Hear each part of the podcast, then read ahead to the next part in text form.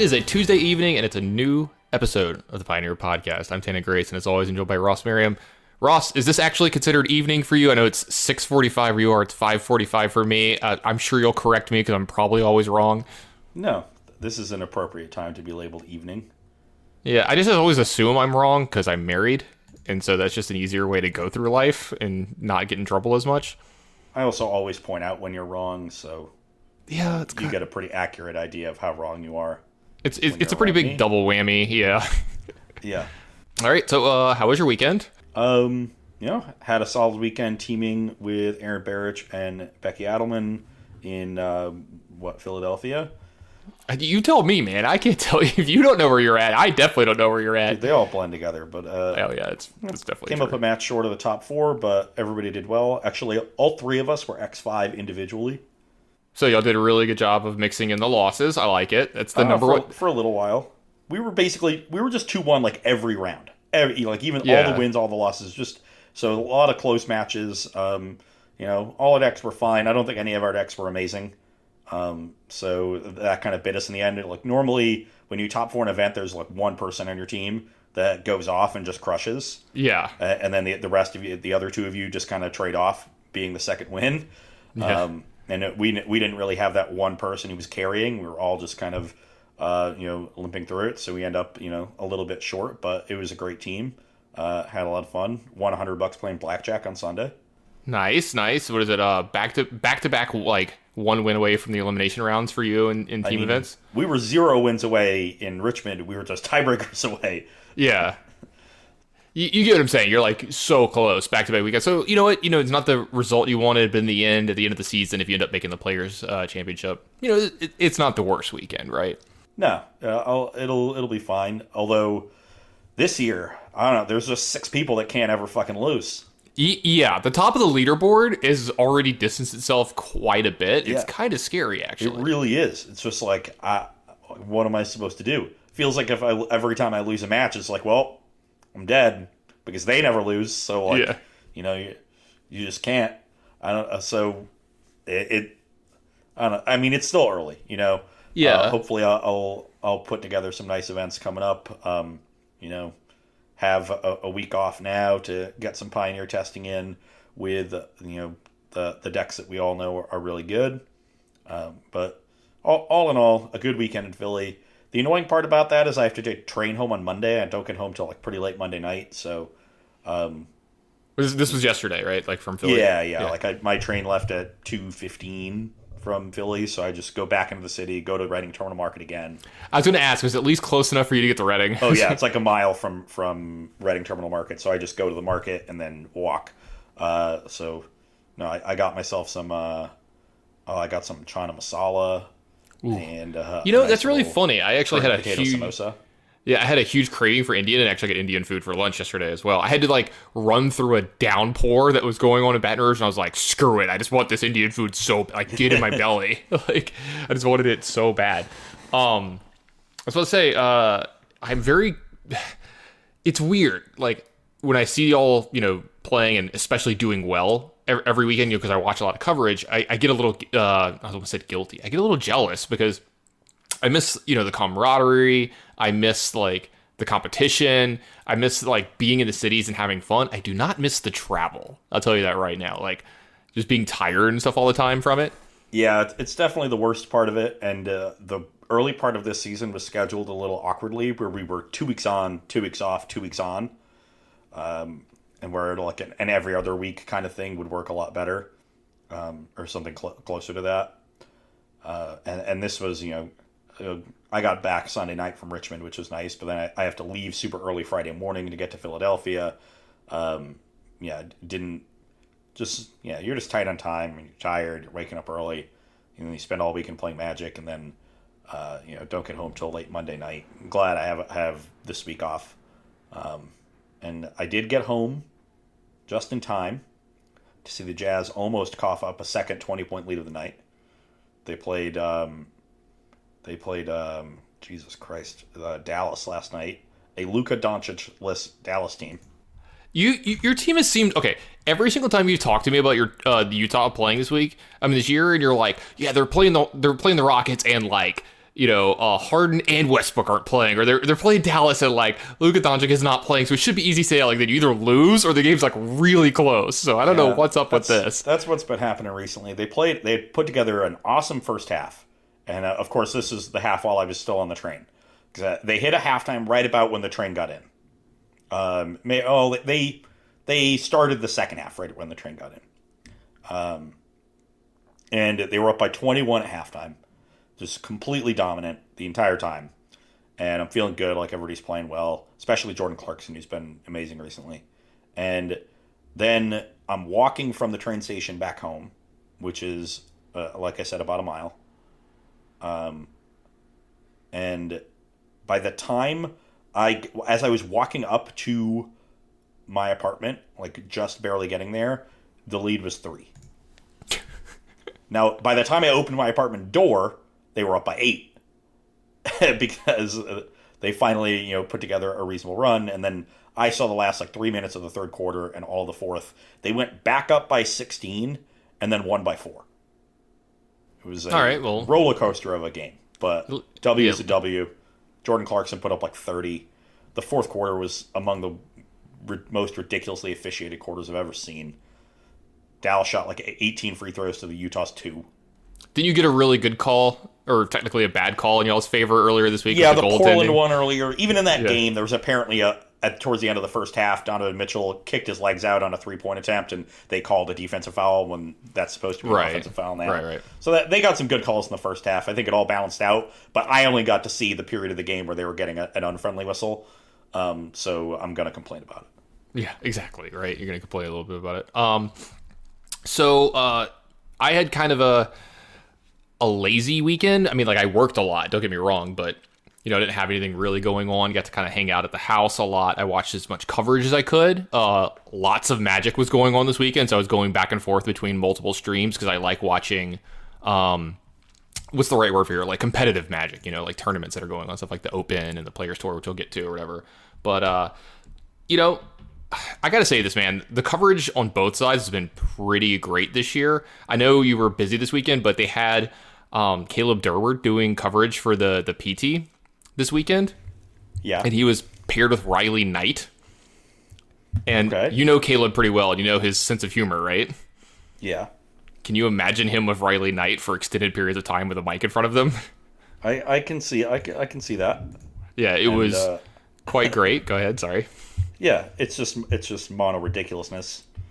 Oh yeah, it was really really good. I it's the second event that Caleb's done this year, and I hope there's more in the future because like you can see him getting like more comfortable with it and like understanding like his role, et cetera, et cetera. Because you know there's there, there's a learning curve anytime you do something like that. Like people do not understand how hard it is to do commentary for a card game. It's obscenely difficult. Uh, I speak from experience. It was very hard, and uh, so that was a lot of fun to watch. Um, I don't know if you've did you hear since we're you know we usually do this at the beginning of the uh, of the show we like read the minutes of all the sports things that are going on. Have you heard the uh the new stuff that's coming out? There's even more stuff coming out about the Astros cheating. Oh no, I haven't heard any of this. So apparently it was going on for even longer than they said. And now they like apparently it so I say apparently because like, you know, Alex Cora, who was the manager for the Red Sox and got fired, uh, was apparently one of the spearheads for it. But the other one who seems to be like this is the person who was really pushing it was Carlos Beltran, who was the manager for the Mets, but never actually managed a game, probably ever ever never actually got into the uniform. Besides, you know, when he signs the contract, you know, they put the uniform on. Like he hasn't worn a Mets uniform since he played for them a million years ago. And apparently he was asked to stop by multiple people. And he was just like, nah, fuck it, keep going.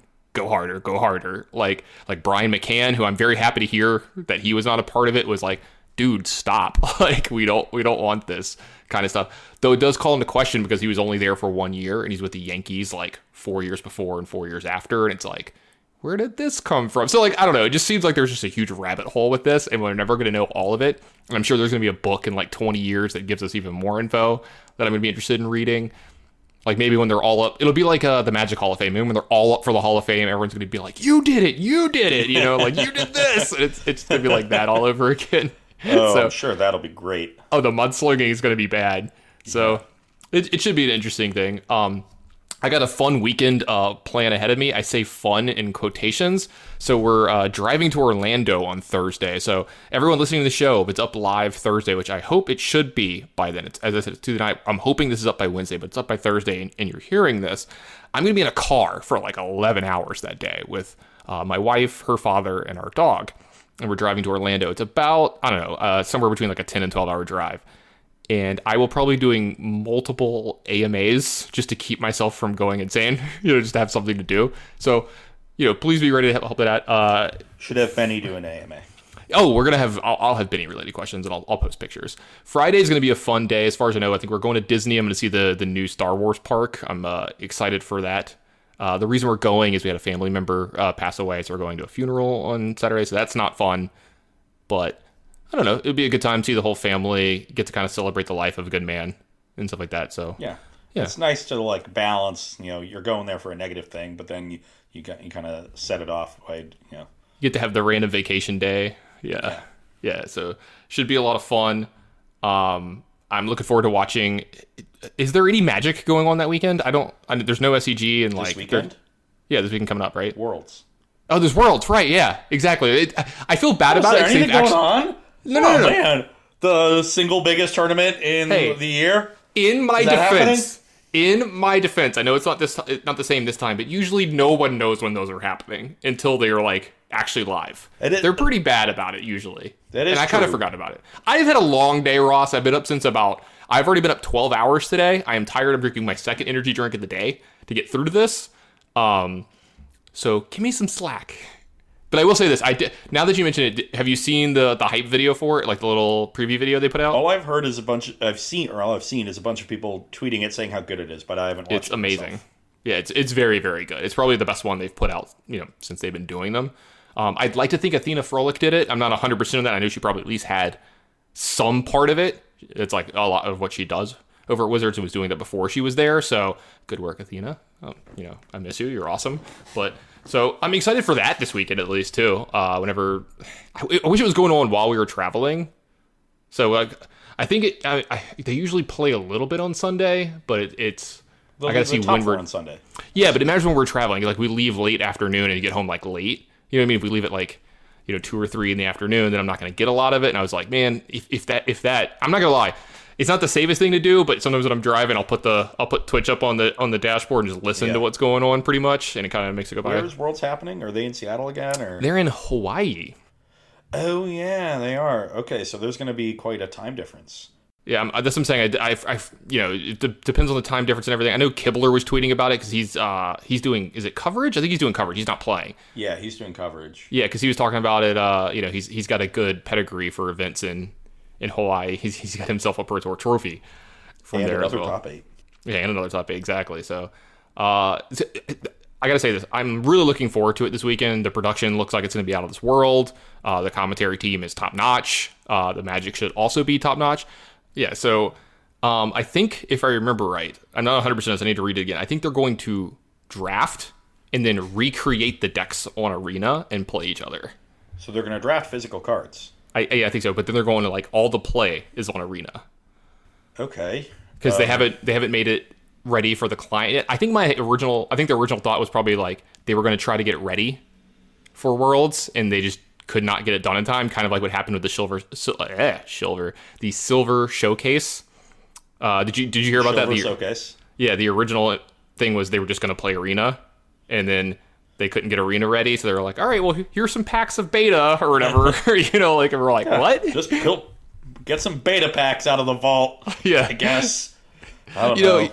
you, all we know is they probably and got one of the a couple of the sheets off the wall, cut them up, and just packaged them. They're like, man, these packages are nice. They're like brand new. You know, they're all crisp, and you know, that'd be pretty great. But uh, pretty excited for that. Um, you got anything planned for this weekend? Or are you just gonna watch that?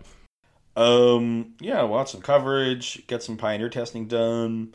The uh, Roanoke Arcade is celebrating its one year anniversary, so they're doing an event Saturday night, and I've conned uh, Travis and, and director Rob into joining me there. So we'll hang out and play some video games. I am very jealous. That actually sounds like a really good time. Yeah. No, the the arcade it's a it's a small little arcade downtown, and normally they close at like eight, But occasionally they do special events where you can go there at night like a real person. Do they do they not serve alcohol at this place? Not normally. It's not like a barcade? It's like a kid. No, it's like a kids venue. Oh, okay. I was about to say, And like, why would you close events- at eight? Yeah, for these events they serve alcohol and they're open till like eleven or midnight. Okay, that's kind of cool. You should be having a lot of fun. Yeah, you know, you have a beer, you play some crazy taxi, get some drunk driving in. Everything's fine. Great. Okay. So speaking of the fact that we got a lot of Pioneer going on in the last couple of weeks, and you've got another tournament coming up real soon. It's Indy, right? It's Yes. coming up. Yeah, Indy. It's coming up. And it's the it's the first solo Pioneer Open, correct? Yeah, Right, we the had- second solo open of the year. Right. We, I know it's weird, right? There's just like massive amounts of teams events, which it's, it's probably good for the people not on the leaderboard or not high up on the leaderboard because that's that's another reason why the same people are, are crushing it. I mean, the same team won two of them, you know, and then like a lot of the same names just made it into these top fours. Which the weather actually didn't cooperate. Uh, you know, Daryl Ayers got to play in the Open instead of the PT, and then uh, could Corey just not get out of Roanoke? Because I know he had to miss the PT as well. yeah. Oh yeah, he did not get out of Roanoke. Did he try to go to Philly? Um, yeah, but it was very expensive for him to do so. Uh, he just he, oh, he does not does he not have a car? No, I don't. What's the what's the how far? I'm not.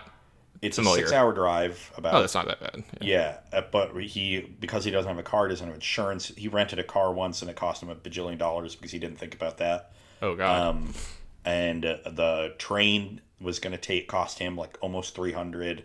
A flight at first he would thought he was going to go because he said, "Oh, I, I looked up flights and there's one for only two fifty. Then he realized he was accidentally looking for March instead of February, and the real cost was over six hundred, which makes sense. He was trying to buy it the night before. You know what's really funny when the tweets started happening that him like Shaheen and uh and Daryl like weren't gonna make it, and then it looked like Shaheen was gonna make it. Uh, as soon as those tweets started happening, I just did my due diligence, and I was just like, "All right, let's look up a flight from New Orleans to Philly, just in case the Daryl and uh, and Corey need a third or whatever." And um, I'm like, I can't remember who messaged who. I might have messaged him. He might have messaged me. I don't remember. And I'm just like, "Are you gonna make it? Like, you know, are you gonna make the PT? Because it sucks to miss out on it. Because you know he did so much testing and stuff. Because Corey just never stops playing." And uh, he's like, "No, it doesn't look like I'm gonna make it. Do you want to come win a trophy?" You know, he's like, It looks like I'm going to Philly. And I immediately screenshot him my other screen, which has multiple tabs up of like me getting to Philly or trying to get to Philly. But it was just so unfeasible. Like the flights were absurd. I tried to look into like Baltimore for like some one ways because it's only like an hour away. And I was like, I could probably just hop a train or, you know, grab a car. I'm sure someone's coming from the Baltimore area into Philly, you know, just do the, the whole like Kibler Google, like, can someone give me a ride, you know, and stuff. But Cash in some of that clout. yeah, I mean, yeah, exactly. If I could have done it for a reasonable amount, I would have tried, but I ended up just being like actually busy Friday too. So it's kind of better off that I didn't do it. Like I had some a lot of stuff come up with work and stuff. So, and also I did warn him ahead of time. I'm like, look, I've only been playing a little bit. I haven't been playing a lot. But if this was like I think Thursday when we were finding this out, and I was like, if I find out right now, I just won't sleep tonight. I'll I'll sleep with a plate or something. I'll just play all night, and you know, I was like, I'll just play spirits for like six hours straight, and I'll be fine or something. You know. But no, he he ended up just being stuck in Roanoke all weekend. you know, uh, just watching a bunch of coverage, which was rough. I I just I saw all of our like we have our you know private chat and there's this message going everywhere. I'm not sure I'm gonna make it. Like, where are you going? What are the like? Are you gonna get stranded to Philly or somewhere else? And I'm literally just like sitting at the bar having a few drinks. I'm about to walk over to the store, get some cards, and like get my deck together, go to sleep. And I just look at it and be like, "God, glad I'm not them. yeah, I know, because you were the only person not qualified for the Players Tour in the team, right? Correct. Thanks for reminding me. Well, hey, I, I was I was about to get there. You're still one of the half that didn't get to play in it, though. So Yeah. who's the who's the who's the better feeling one now, huh? I don't know. I still feel bad for the guys. Oh yeah. It was it was rough, but at least Daryl made something out of it, and you know, mm-hmm. Corey will be fine. Daryl is a sicko, by the way. Like I watched some of his matches and stuff this weekend. That kid just does not. Lose. Is he up to forty percent on his conversion rate yet? He's got to be, Uh, right? he probably could could get in there, but uh, he played with uh, Russell Lee in the Pioneer seat, and Russell was going to play some other deck, and, and Daryl was like, "No, play Mono Black. I've been testing it for the Pro Tour. It's what I was going to play. I have the entire deck together."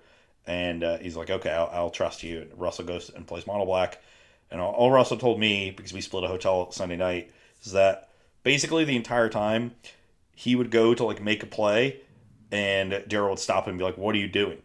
just do this, and he would just show him a much better line. And Russell's like, God, he is just on another level the entire time. Yeah. So Daryl basically just piloted two of their three decks.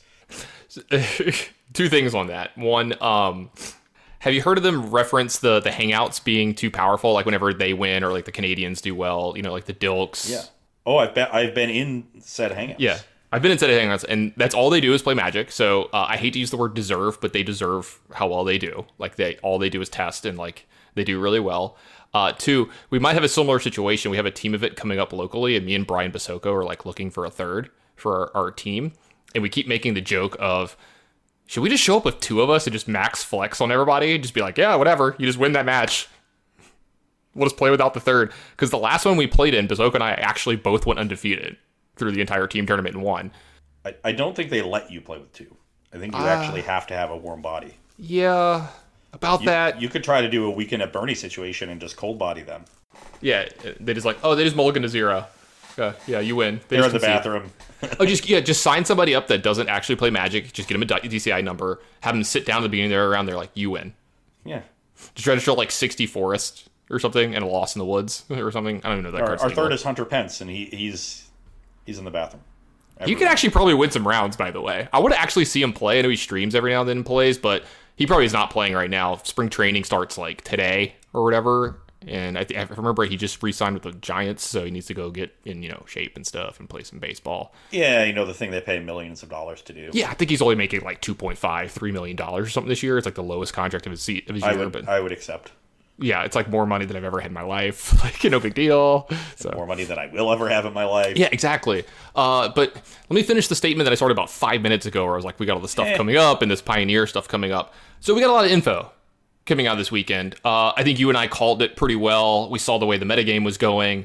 Uh, Breach got to be the breakout deck of the weekend. We kind of you know saw a little bit of it the weekend before, but it really came in big numbers this yeah, weekend. Much did really like well. Inverter was like the hype deck on social media the week before. It was Breach on like Wednesday. You started hearing about it. Uh, yeah, know. it was almost like you read between the lines at first, and then by like Wednesday, Thursday, once people had you know I can show my deck list, it was like all out panic. Like, oh my god, everybody good's playing. Busted. Yeah. You know, the deck did well. Of it, its win rate was really high. It won like 65, 70 percent of his matches in the constructed portion. Only two in the top eight. So you know, uh, from a coverage perspective, the narrative wasn't quite against it. But obviously, like you know, this is a top deck moving forward, and the the lists are not like you know, there's no, there is nothing super hidden I think that like nobody found any weird five year old card that we didn't have before, and that's what put the deck over the top. It was really just finding the right configuration of everything because we saw these breach decks go through a bunch of different builds and they all had some weaknesses. And the build that we've landed on now really just eliminates every single one of those weaknesses without sacrificing anything in terms of speed or consistency. And it, it's remarkable that, you know, that they got it down to this level. And the, the big thing was moving away from chronic flooding. Yeah, I, I think that actually improved the deck, right? Like it, it oh, gave it. Lot. Yeah, like for one, you're not just playing a bad card in your deck. Two, like I heard it up the consistency. I know that like the Fae of Wishes builds became like you know that's just like the go to now. It's a lot more consistent. Plus, um, it leads to people. I mean, like it's it's a lot harder to get people around it now, but when that first started happening, I saw a lot of people just naming the wrong card with like Lost Legacy type effects. You know, like now you just you name Fae of Wishes. Like that is that is the card to extraction them from their deck. Yeah, it's generally the the first hit. If you can, if you're using one of the effects that can take a land, you can take Lotus Field, um, and that that also works quite well. Um, but you, are right. The Chronic Flooding was just a bad card. You know, it's not a card that did anything. It's a card that ran you straight into graveyard hate, especially because you really were you were using it to enable dig through time. Uh, so things like Rest in Peace and Leyline of the Void were a problem. Now, you know, you still of Wishes still enables deterministic kills because it can find the one tome scour and go off with um, with that and hidden strings. It has you know then you get to you know get find the one Jace uh, Wielder of Mysteries in the sideboard with a later Fae and, and, just win the game on the spot. So you ha- still have that deterministic kill. You haven't sacrificed that, and that was the big draw to Chronic Flooding. but you re, you know eliminate that vulnerability to graveyard hate. Now you're down to just three Underworld Breach, one Dig Through Time. You increase your access to Underworld Breach because you now have three main and four Fae of Wishes that can find it, and you enable a secondary game plan, which is just Fae of Wishes for Ugin, and that beats a lot of decks. You know what? Uh, it kind of surprised me. The expansion explosion inclusion was that something that uh, started happening recently. I, I, I seem to like have never noticed it. Maybe I just missed it in some of the early builds. That was an innovation for this week. Uh, if you look at the list that top aided or top four Brussels last week, it plays a Thassa's Oracle, and, and a lot of the lists from this past weekend still do, or still did. Uh, but you, you see William Jensen's second place list, and a lot of the, the people that he worked with, they were all playing one expansion explosion in that spot because it's a little bit more functional uh, at least in their opinion, at you know on its own, and it still generally wins games if you need a main deck win condition. Like if they extract all of your Fae of wishes, you can usually mill over your deck, yeah. uh, cast enough hidden strings, to generate enough mana to explosion them to death. Um, it's not quite as clean, but it's generally just as reliable in the games where you need it. And you know sometimes being able to just as part of that ramp plan, if you're on that like ramp to Ugin, you can also ramp to a pretty big explosion, deal with a key threat, draw enough cards to you know find your Fae of wishes. Or the expansion half can either act as a second copy of Hidden Strings when you're trying to ramp, or as a counter spell for your opponent's counter spell if they dispute or negate or, do anything like that. So that's why I really liked it, right? Like you, you have the games against blue white or something, or like a control deck game one where like counter spells are actually hard for this deck to beat sometimes game one. You know, if they have like any kind of pressure going on, one counter spell, you're kind of held off, and you just have this two mana card that you know serves. It's also a win condition, but you know it's usually cheaper than the spell that's being cast for counter spell. So like you can kind of tempo that in correctly and get the win out of it there. Yeah. No. Uh, now the Thassa's Oracle does you know do a good job of just being an early blocker if you need it against aggressive decks. You know, if it goes to the graveyard, you can always recast it with Underworld Breach if you need to win that way. So if you're expecting a more aggressive metagame, you might want the Thassa's Oracle.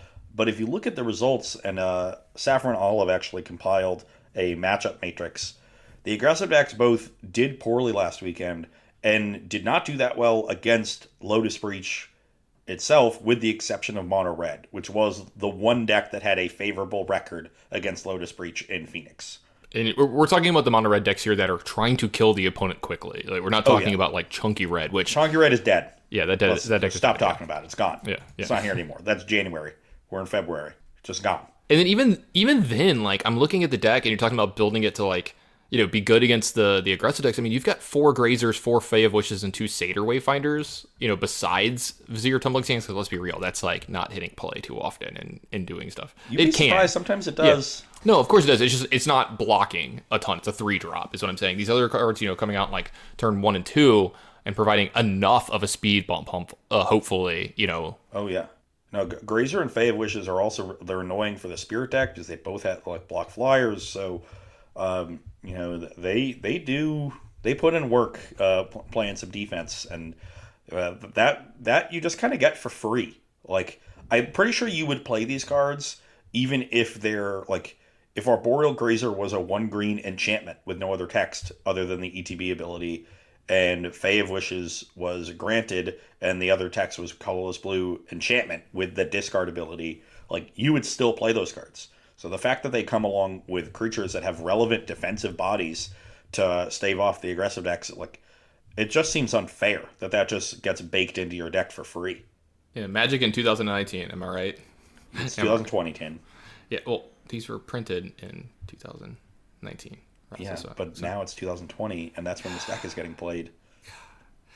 uh, Ross, you're gonna be the death of me. But uh, so yeah, great, uh, great results from Breach overall. Jensen was the top eight competitor. Uh, with the deck, uh, oh, also Allen Wu. Wu, yeah, got fifth as well. Just quietly one of the best players in the world over the last few years. Uh, the name doesn't get as much press as it probably should, but Allen Wu is just absurd as well. Um, I was about to say I'm, I'm, taking a look at his his list. Not too different. It's got a blink of the eye, uh, blink of the eye main and a Thassa's Oracle main. So you yeah, know the, that's the like the list from last week. Yeah, the, the difference is you kind of reference type thing, but it seems like we found what is within like 70 cards of correct. Yeah. of this deck. So And the sideboards can change a bit. You see some difference Yeah. in the sideboard cards. Like Huey's got some angers and Supreme Verdicts has more total sweepers. Allen has the Hour of Devastation that PV was playing in Niv Mizzet last week because it's you know it's good against all the indestructible effects like Selfless Spirit and things like that. Um, but that they, I guess he, he also has an anchor, so he has two sweepers to Huey's four. Uh, but they like they all have a Nugan, they all have a Jace, they all have a Tome Scour. You know those you can't really touch. The Thought Distortion is sort of your anti-control card. They all have one breach, um, so th- those things are pretty baked in. Uh, Allen has an Alpine Moon where Huey had a Lost Legacy. I think those are both just like you know tech for the mirror. yeah, Alpine Moon is sweet by the way because it says opponent, right? Yeah, so you get to shut off their Lotus Fields and not yours. Um, and, I think we we all know, and we have, we've all learned, I think, by this point that shutting off the Lotus Field is the important part. So things like Damping Sphere are about to get a lot more popular. That's the best piece of sideboard hate that there is. Um, and Alpine Moon is a similar effect here. Um, a little bit less powerful, but the fact that it is not symmetrical comes up huge in the mirror.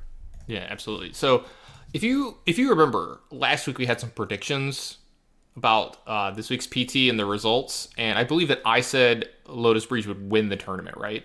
I don't know, but I'll believe you. Yeah. Uh, Do you remember what your pick was to win the tournament? No idea. If I remember right, it was Dimir Inverter from you. So I, I could be like wrong here, but if I remember this correctly, you win and I get second place. So at least we picked the finals. We each picked half of the top eight, you know, two and two. But uh, Corey Burkhardt ended up winning the entire event. Congratulations, Corey, with Dimir Inverter. Not Um, have happened to a better person. yeah. Uh, huge fan of his, by the way. Just like Yeah, ev- literally everyone is, and Yeah. for good reason. yeah. He's no the one's nicest guy alive. Yeah, no one's uh, ever had a bad interaction with him. Like everyone is better off for having talked to him or met him in their life. Like just unbelievable human being. Super excited for for him and super happy. And one of the only new things we really saw this weekend from this deck, and in almost any deck that could cast it, was we saw Witch's Vengeance kind of making an impact. Don't talk to me about this card, Tannon. Did it just beat you up? It got cast against me like four or five times on day two of the Open. Yeah, I saw it on zero, camera. Zero times on day one. Yeah. But like, I I won the first and last rounds of day two and lost the three in the middle. And I played five total cyber games. I think it was cast in four of them. That's disgusting. But and no, of my opponents, none of them had more than one.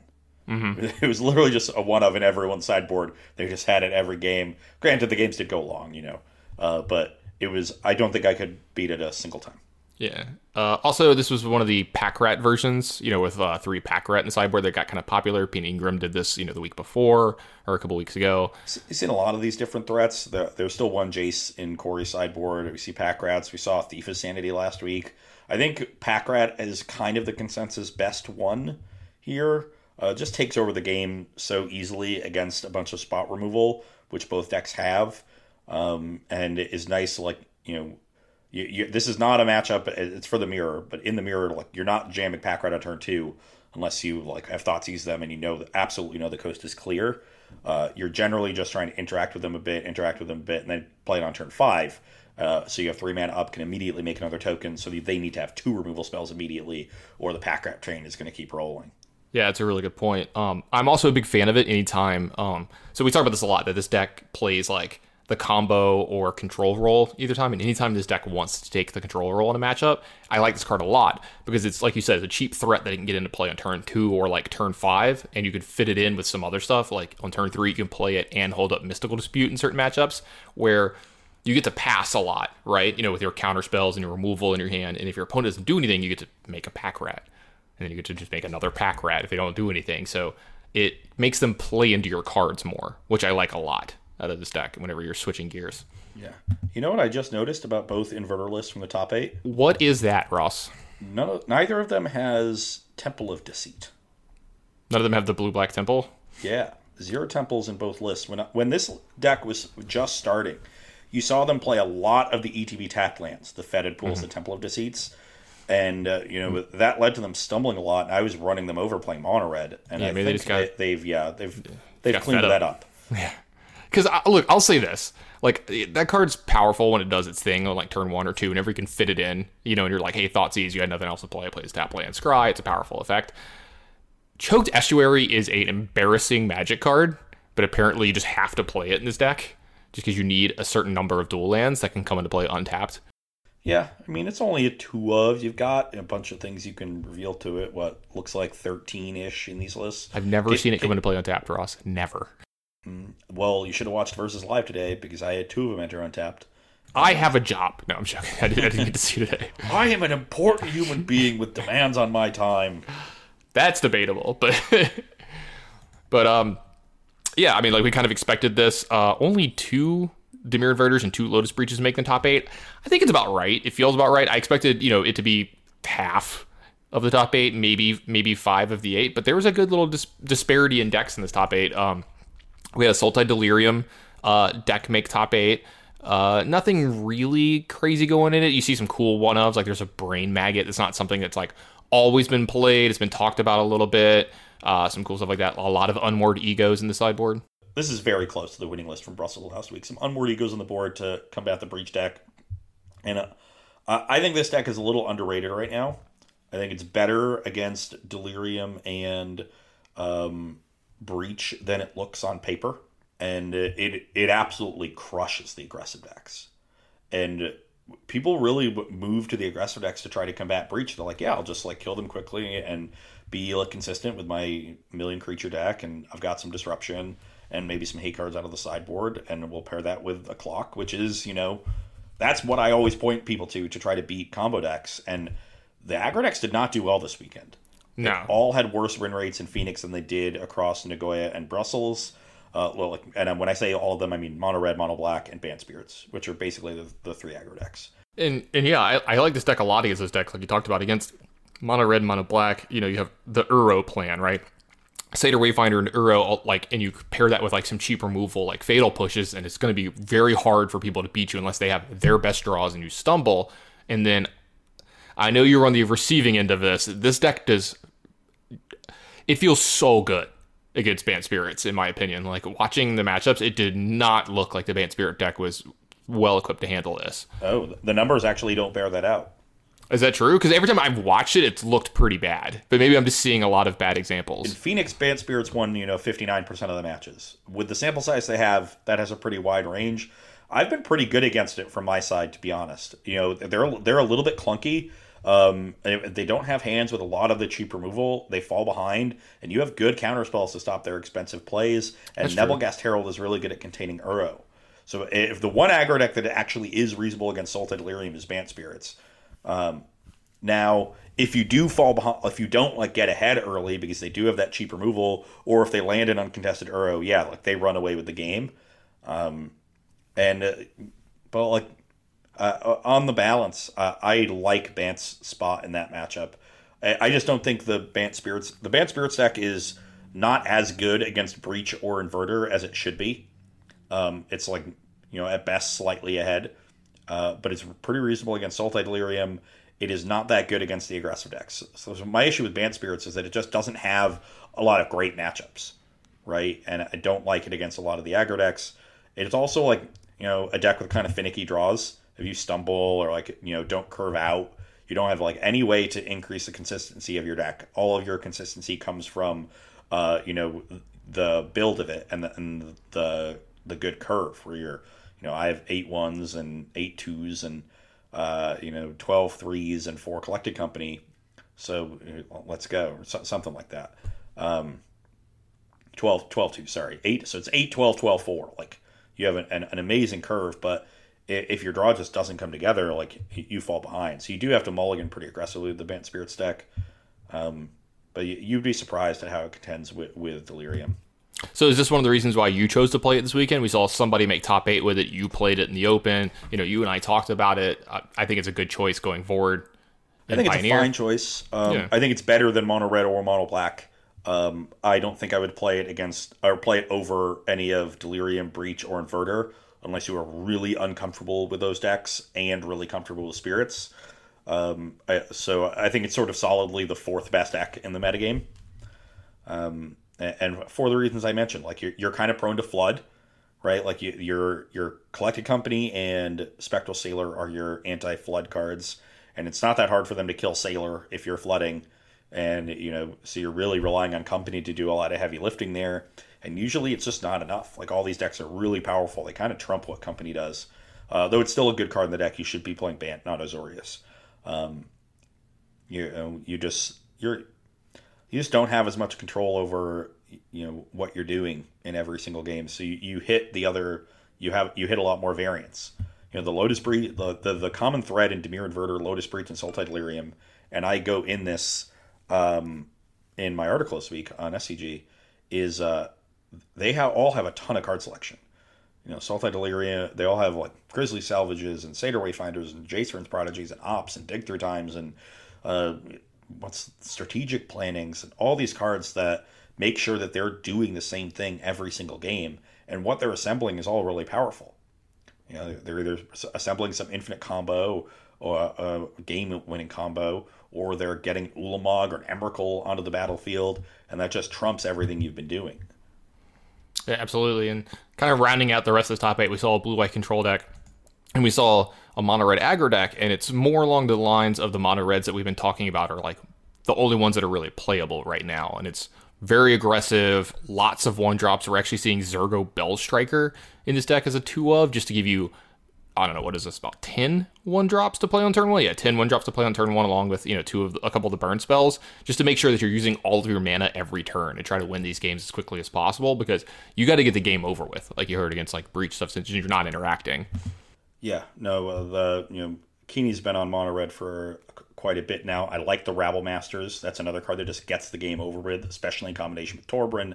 Um, so it, it's very clear that he's made a conscious effort to low again lower the curve of his deck, make sure he gets out quickly, um, and, and, you know can effectively race these combo decks.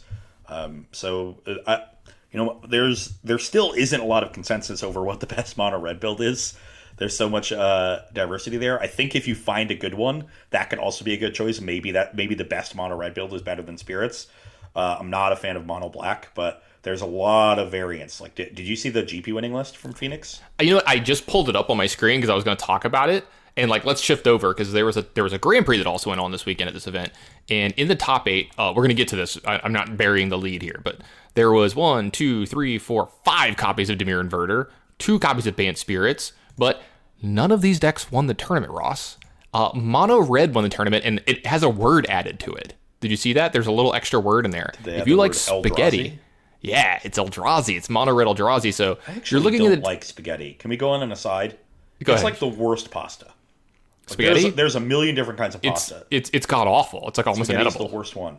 Yeah. Now, I don't necessarily hate every single like long stranded pasta. I think bucatini is good. Yeah, it's a fine. little bit more chew to it. Uh, angel hair sucks. Angel hair is terrible. It, it, yeah. it, suffers from the same thing as spaghetti. So spaghetti, but the worst part worse. about spaghetti, it's like more extreme spaghetti. The worst part about spaghetti is it's the highest variance pasta too. Like it's it's the most likely to be under or overcooked, but I don't know why. It just is. Also, it doesn't hold the sauce as well as the other pastas because it's just like this long string. You know, it doesn't have any kind of like uh, shape to it. Bevel in it. Yeah. yeah, exactly. And then you just take it and you make a smaller, thinner version of it. It's angel hair pasta. I hate the name of it. I hate the. I hate. I usually hate angel hair pasta dishes because they involve a lot of lemon, and I don't like lemon oh, very I much. Like lemon, but I don't like it in my water. I don't like tea. I don't like lemon in my food. like you know what I mean? Like it's just not good. And so, God, I'm getting like actually. Like, Ross can see me right now. I'm getting like yeah, heated about really this. animated. His hands are moving. I'm getting very animated about this. I do not like angel hair pasta or or spaghetti. Yeah, angel hair and spaghetti they just suck. Okay, so like I'm I'm kind of basic, I guess. Like I you know there's a lot of pasta and pasta dishes that I like, but I gotta say, man, you know I'm a penne guy. I'm a bow tie guy. Like I like those kinds of pastas. You mean farfalle? Okay, dude, come on. Come on, I'm from Louisiana. Come on. I'm a fan of some nice campanelle. See, I, I can't even spell that. Some cavatappi. Definitely can't spell that one. I like rotini. Could probably spell that one. I, I, I might be. I'm not going to try. Don't don't mm. ask. But, but like most most shaped pastas, orecchietti is good. Never even heard of it. Conchile, that yeah, was good. Never heard of it. but they're all good. I, I don't know why. It. Like, and spaghetti's also just like the hardest to eat. You got to like put your fork you need, in and twist it around the freaking. You need a spoon. You need a fork oh, yeah, and a spoon. I obviously use the spoon, but like, yeah, like no other pasta demands that you need a fucking spoon to eat it with. Yeah, no other pasta needs a second utensil. Yeah. Look, I will what say this. doing? You know what the one thing about spaghetti is out of all the pastas? It's probably the easiest to eat with your hands. Like if you didn't have utensils, you could just get two big handfuls of spaghetti and just eat it like a burger. Like just bring it to your face, while the other stuff is like fall through your fingers and stuff. Yeah, So, I hey, there you go. I, I think Did it's you think easier about to make that, by Ross? hand. I think it's easier to make by hand as well. Yeah, well, don't they just don't they have machines now that just like mass produce it as well? Sure, but like initially, pasta was clearly made by hand. of course. Hmm. And so, like, and like we've carried traditions of what pasta. Are you telling me that you know way back in the day in Italy they didn't have pasta making machines before they had like electricity? Come on, They didn't even have pasta in Italy that came over from China? I'm aware. Yeah, yeah. It's a, it was Ross. Come on now, just stick with it, man. You always come on. I want to be technically precise Yeah, factually correct. as like, much as possible. yeah. You know, that's what our audience deserves, Tannon. God, really that want- is your real name. it, it is in fact my real name, but I, I, I've never seen a birth certificate. you've seen my driver's license. Oh, could be fake. I'm not. I'm not a bouncer at a, at a bar. I don't know how to tell a fake ID. I don't have one of those little blue lights they shine on them. Yeah, yeah, yeah. Whatever. I actually really want pasta now. God damn it. Yeah, I could go for some pasta. Dude, I was gonna make this dish tonight too, and I might change my mind. Like, I'm gonna make this dish tonight where um, you're gonna like this as a vegetarian dish. I'm making uh black bean quesadillas. Okay, I'm in. Where all right, so like you start with uh, you just take like red and green bell pepper and you like cut it however you want. I'm probably not gonna dice it. I'm gonna do like the long cut. Uh, cook them up pretty well, like almost to the point of blistering. Like get the nice little sear marks on it.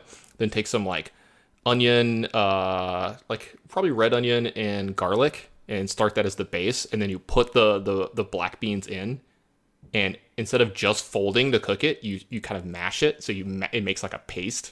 yeah, almost. You, you release some of the. Right. And so it makes a paste, and then towards the end of it, you put a little more of the black beans in there, so there's some whole ones, and that's like the filling for your quesadilla. And then you just like make a quesadilla. You can like add cheese. I'm gonna put like a little bit of like cilantro or something in there, you know, some kind of fresh herb. Yeah, maybe some pico de gallo or something like that. Yeah. You know what? I, I gotta go to the grocery before I make this because I forgot to get uh, lime because I'm gonna put lime in it while I'm making it too.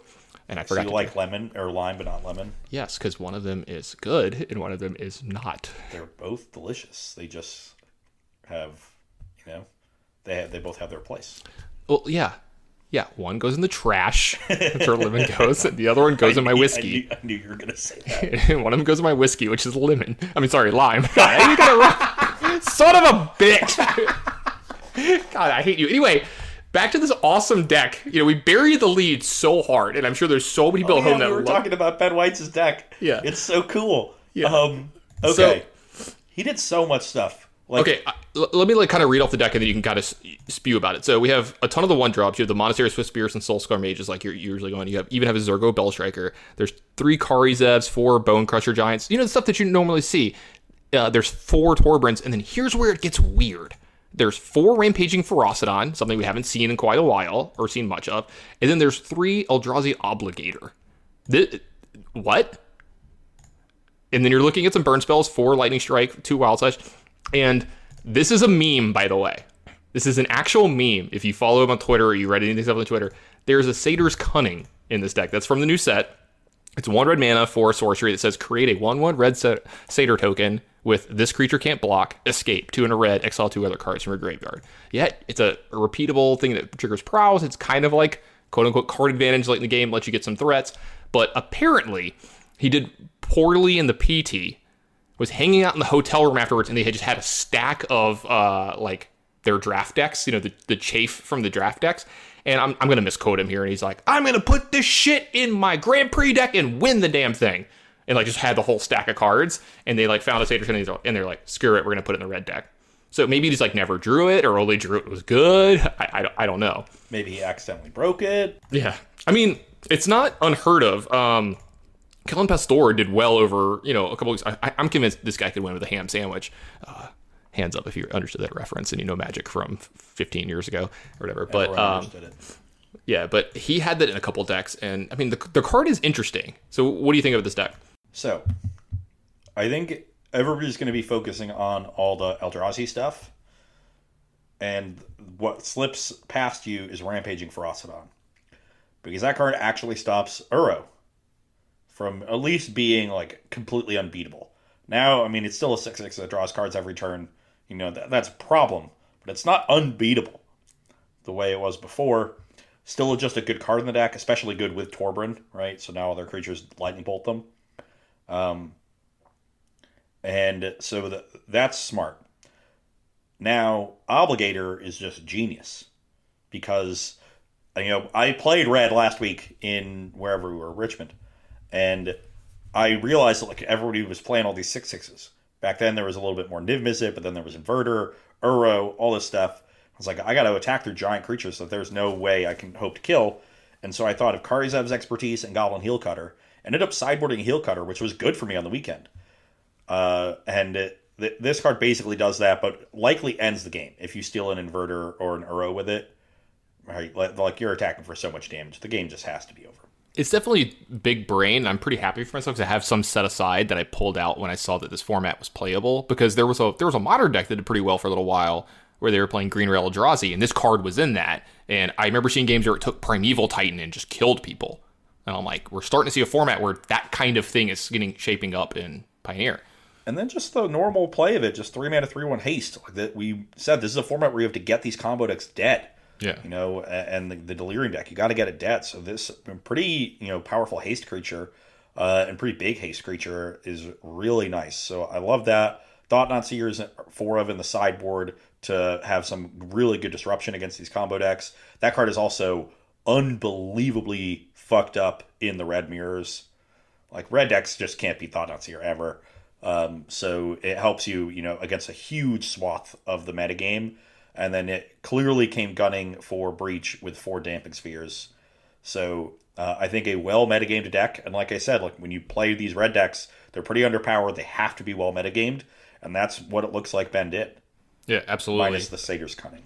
Yeah, minus the Satyr's. You just had to get that in there, didn't you? I spent way too long trying to figure out how that card was good before I was told that it was a meme. I mean, maybe it is actually good, and they had some reasoning behind it, but I've I've heard it's like actually just a meme. Yeah. Um, the, one thing about Ben's list that worries me is the spell count is quite low. I've liked Rimrock Rock Knight quite a bit, just yeah. to, to, you know get yourself some more spells with the prowess creatures. His count's pretty low. Um, I think Kari Zev is kind of important, surviving Cry the Carnarium, which is popular right now. Mm-hmm. Uh, also quite good with Torbran. Um, but I'm, I'm worried about not enabling those uh, those prowess creatures well enough. But outside of that, I like this list quite a bit. Yeah, uh, I'm a big, big fan of it. Um, you know that I've been trying to find a deck to play Thought-Knot Seer in this format quite a bit because I think that card is very underplayed in this format, and th- this deck looks great. Uh, I'm a huge fan of it. Um, you're looking at the land count because like that's probably what people are saying. How's he casting? You know, Thought-Knot Seer or whatever. Well, you're looking at four Ramunap Ruins, obviously, but you get to play four Mutavault, which help cast that. And there's just four Battlefield Forge here that, yep, just just a just a pain land. No white cards. No no way to use it. Yeah, Got to get some colorless lands in your deck. Yep. It's the best way to do it. So you just have eight pain lands in your red deck. It's fine. Yeah, and I was wondering. I was like, I wonder if you could get away with like a desert in this deck. You know, the, the colorless one that deals one of them, but I think it's just too much to ask. You know, oh, yeah, you, you don't have time to be doing that. You have Torbran in your deck too. It's like triple red. Like if you ever couldn't cast your card because of that, you'd just be so mad. You drew Mutavault in that, and you're like, well, shit, you know, kind of thing. But uh, speaking of decks that were well metagamed, did you see the the Pioneer PTQ winning list? It's it's a blast from the past. It's like the uh, the green black uh, aggro deck. If you remember that, were just you know the eight elves and all the five power uh, creatures. I'm trying to make this go really slow because I'm trying to do six things at once and send this to Ross at the same time because I meant to send this to him earlier and I did not. Uh, here we go. I am texting it now, but I mean, you're looking at you know a deck with all the green black dual lands. You know, eight elves and then let's start talking about the hits at three mana because that's what's important, right? You look at four Lovestruck Beast, two Rhonas, four Rotting Regisaur, and four Steelleaf Champion. And then behind that, you're looking at uh, Scrapheap Scrounger, uh, Surrak the Hunt Caller, you some Scavenging Oozes because that card's really, really good in this format right now. Um, you're looking at Uro, another three drop, some Heart of Kirans, three Great Henge main. This is just Golgari Stompy. Yeah, it's just yeah, it's just the Golgari Stompy list. But uh, the people were talking about it, and he ran through like a gauntlet in the top eight and late in this PT. He ran through a bunch of big name players, like beat Donegan and a couple other PT champs. I can't remember because people kept texting about it. They're like, "Oh, the green black deck, I lost to that too," because apparently it's it's well situated for this weekend. In the fact that you know just five power creatures on turn two, most of the decks just don't interact with that well. Like they don't have a thing to kill it.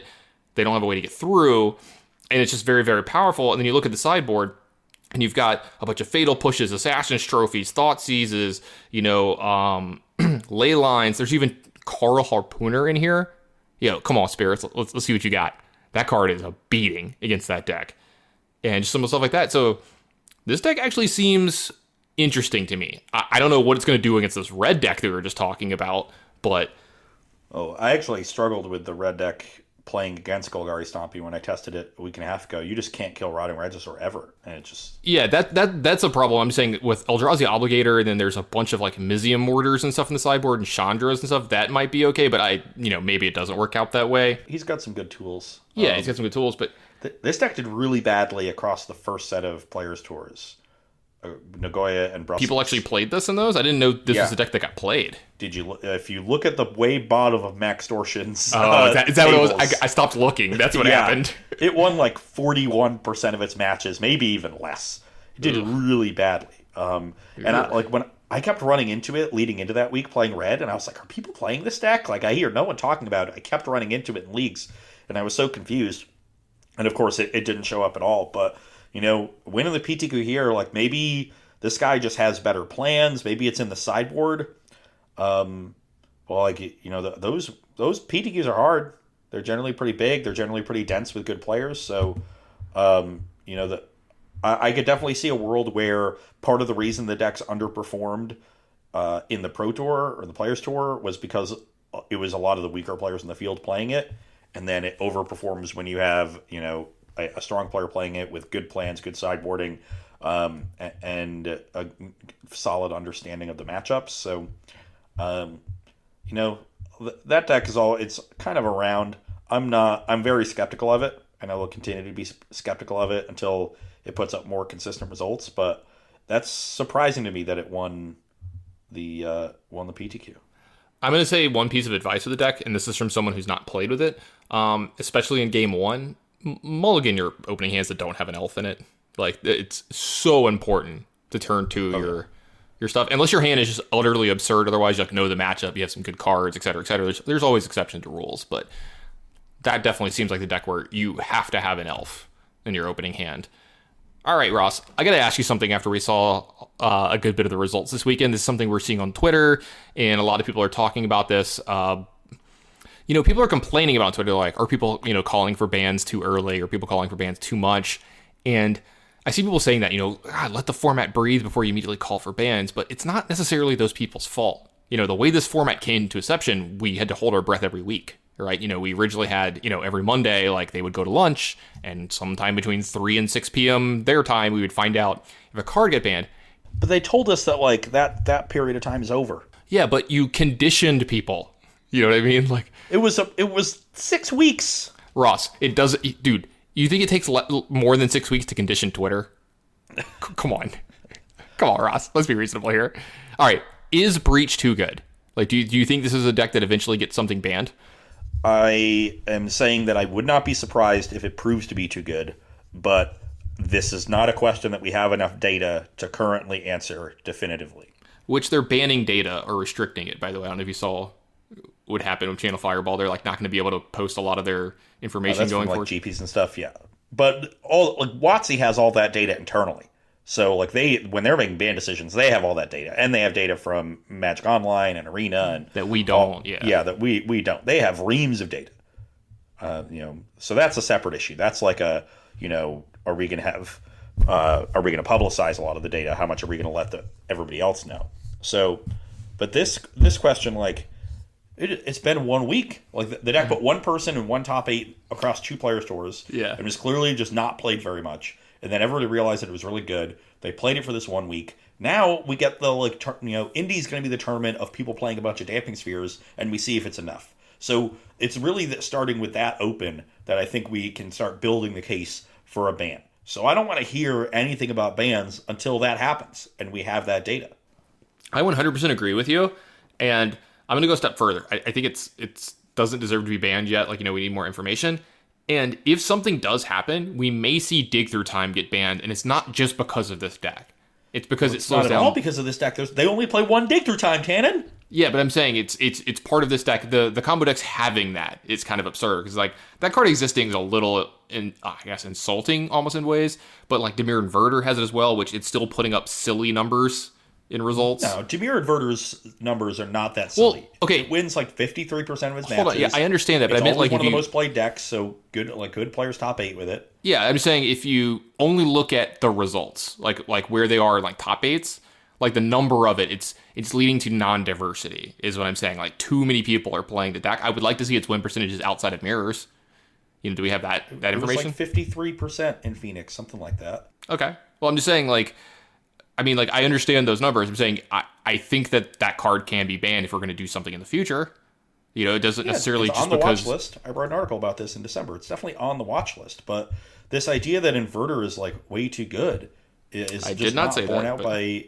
Well, I'm not saying you did, but the, this notion, which is being put forward pretty frequently, is just not borne out by any sort of data. So, like, yeah, the inverter deck is good. It's one of the best decks in the format, but it's I don't I don't know what it is, but like ever ever since we had this rash of um of bans in standard because of all the cards that were printed, you know, from uh starting really with Emrakul the Aeons Torn into Kaladesh and then up through Oko and Once Upon a Time and and that stuff. Like it feels like every single time we have a good deck, like a deck have a really good tournament, it's like, well, let's ban it. And I, it's weird because I think that stuff ha- used to happen before too. Like I remember people talking about banning Siege Rhino and uh, like Pack Rat or some card from Mono Black, like ban Thoughtseize during Theros era, uh, and like everybody at that point like realized that's completely ridiculous because we lived at a time where there were very few bans in our careers. It was that one era of Cawblade and the one era of Affinity, and even those were separated by six seven years. But now it feels like you know we're a little bit closer to like those complaints turning into reality. Um, and now we don't really know how WotC operates internally. They might be laughing at them the same way we laughed at them five years ago, and I hope they are because there is there is just nothing at all that indicates to me that a card out of the Dimir Inverter deck needs to be banned, and I don't think it's remotely close. I want to. I think the deck is not too good on a raw power level, but it's also just a fun deck to play with and against. Like, you know, like they win some weird games. Sometimes their size of their graveyard matters. That's new and it's novel. You know, if it if that deck becomes something like Splinter Twin was in Modern, where it's just a top deck for two years and never dominant, yeah, may, maybe the novelty wears off and it's like, okay, we should do something about this. I could see it eventually getting to that level, and I could be would be amenable to some of those arguments. But at a power level argument for this deck, just because it's top eighting some tournaments, you know, it won one of the three players tours. Uh, obviously, like Nagoya, it had five in the top eight. That's quite a lot, and it had I was it one or two in Brussels. I think it was just one. I think it was yeah, because one. Advanced Spirits was the only one with multiple in top eight in Brussels. So it has eight top eights across th- the three Players Tours. That's quite a lot. Uh, I do think Nagoya is a bit of an outlier, um, and you, you know you have to understand that the uh, players tour metagames are always going to be somewhat skewed when you have like some of the best players in the entire world playing in a field where they have a significant skill edge over their opponents.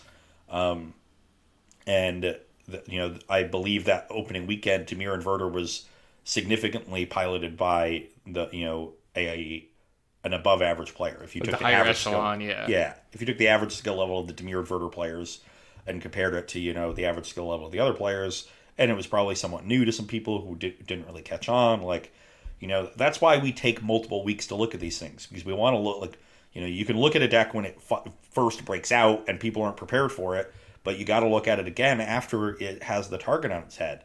And I think you know Dimir Inverter still did re- reasonably well with a target on its head in Phoenix, and I think it'll continue to do really uh, pretty well because it's a very good deck. But that's just what tier that's what a tier one deck is. That's the definition of a tier one deck. It is not the definition of a deck that needs to have a card banned. Uh, No, I- you know what? I agree with you. And like maybe I didn't put it as like long-winded or as eloquently as you did. I was just saying with all that happening, everybody, you know, yelling and stuff, I don't think those decks should be banned. Like I don't think you should ban you know, like Lotus Field. I don't think you should ban Inverter. I'm saying a card that you could possibly see go that might like placate these people is you might see something like Dig Through Time go. If you ban Dig, the Inverter deck is not playable. Yeah, some people would you know say that maybe it still is. You could try out Treasure. I don't know, man. I, I don't know. Dig just does so much for that deck. It's Yeah, of course. And you know, it, I think it's it's good right now for the format to have this. Like we're still seeing diversity. You know, we're seeing all these decks have to adapt. Uh, it's like you said. You look at the the winning list here from the Grand Prix. It's got four dampening sphere in the sideboard, and like any deck can play that. It's it's a colorless card that really hurts them. Yeah, they're going to kind of figure out ways to beat this card, but they have to have their answers. You know, it's like when okay, I know it's not a good comparison because that deck did get banned, but it's like when you played Hogak. Like Eh, whenever I played the deck, I ended up like winning a local tournament with it. You know, game ones are very easy. Game two, I know they were bringing in four to six or seven hate pieces, and so I was very hard on my opening hands. You know, because I was like, I probably need to interact with the hate pieces game. So you would have like your stuff that you boarded in, and you have the London Mulligan now. So you're like, you're kind of incentivized to mulligan once or twice just to find, you know, some playback and stuff. Because like, yeah, uh, you didn't get to see the finals or whatever, but I got to watch the finals, and there were some games that were not games because you know there was like a dampening sphere or something to play. There, there was some card to slow down the Lotus Breach deck, and Huey just sat there and didn't really do anything. No, I I, I think that is a good point for the Lotus Field deck. Though if it ends up being that way, where every single deck is playing three or four damage spheres in its sideboard, and the sideboard games become all about you know playing and protecting a dampening sphere in a reasonable time frame, even if that suppresses the Lotus Field deck, that's a problem because that's such a huge bend to the metagame and a huge effect that it has on the metagame that even if it's not dominating every tournament, it really is the story of every tournament because that's the baseline that every deck is starting from. That would be a reasonable argument to get a card banned, and that's why we need to have data for more tournaments. You know, whether it's online PTQs, the Open coming up in Indianapolis, and maybe there's some Pioneer Grand Prix coming up. I don't know what that schedule looks like. There's one at the end of March in Louisville, uh, so that might be the first one. Maybe there's one before then. Uh, so we have to answer these questions. We got to go through our due diligence and like, you know what? Maybe we end up with a couple months of nonsense like we did during Eldrazi Winter, but I'm more willing to go through that kind of stuff uh, because I know that that's going to end. And sometimes it, it, can be fun to like figure out how to, you know, win in this really distorted metagame, right? You know, th- that's coming from a, a, place of relative privilege where like I have access to cards, I can switch decks, and, and it doesn't matter. And, you know, uh, other people are, are going to be more put out by it. But that kind of metagame can get kind of can get interesting. Like there were different Eldrazi decks by the end of Eldrazi Winter, each trying to do their own thing. You know, there was the Azorius Eldrazi deck that I think ended up really being the best. There was a Gruul Eldrazi deck that played Obligator, like you said. Um, there was a big Gruul Eldrazi deck, which is what I played at that Grand Prix in um, in Detroit. Uh, that went all the way up to World Breaker because I, I thought like yeah maybe I just need to go big. Um, I ended up playing one of the most ridiculous games of my career in that Grand Prix, just as an aside, against uh, I was getting beat down by Bogles, which was some like was a deck that was thought to maybe have a good matchup against Eldrazi, right? Especially once the colorless Eldrazi decks that played Chalice main kind of fell by the wayside because they were much worse than the mirrors. And so Bogles was kind of a, a techie deck for that event. I was playing against it midway through day one, and I'm getting destroyed in one of the games and eventually I draw a world breaker and I like exile one of their enchantments. I'm like, okay, I, have been flooding really badly, so I have a million lands on, in play. And every turn, my opponent just keeps attacking, and it, like every turn, I just chump block, return my my world breaker, recast it, and I just whittle all the enchantments down off this creature, and eventually win the game.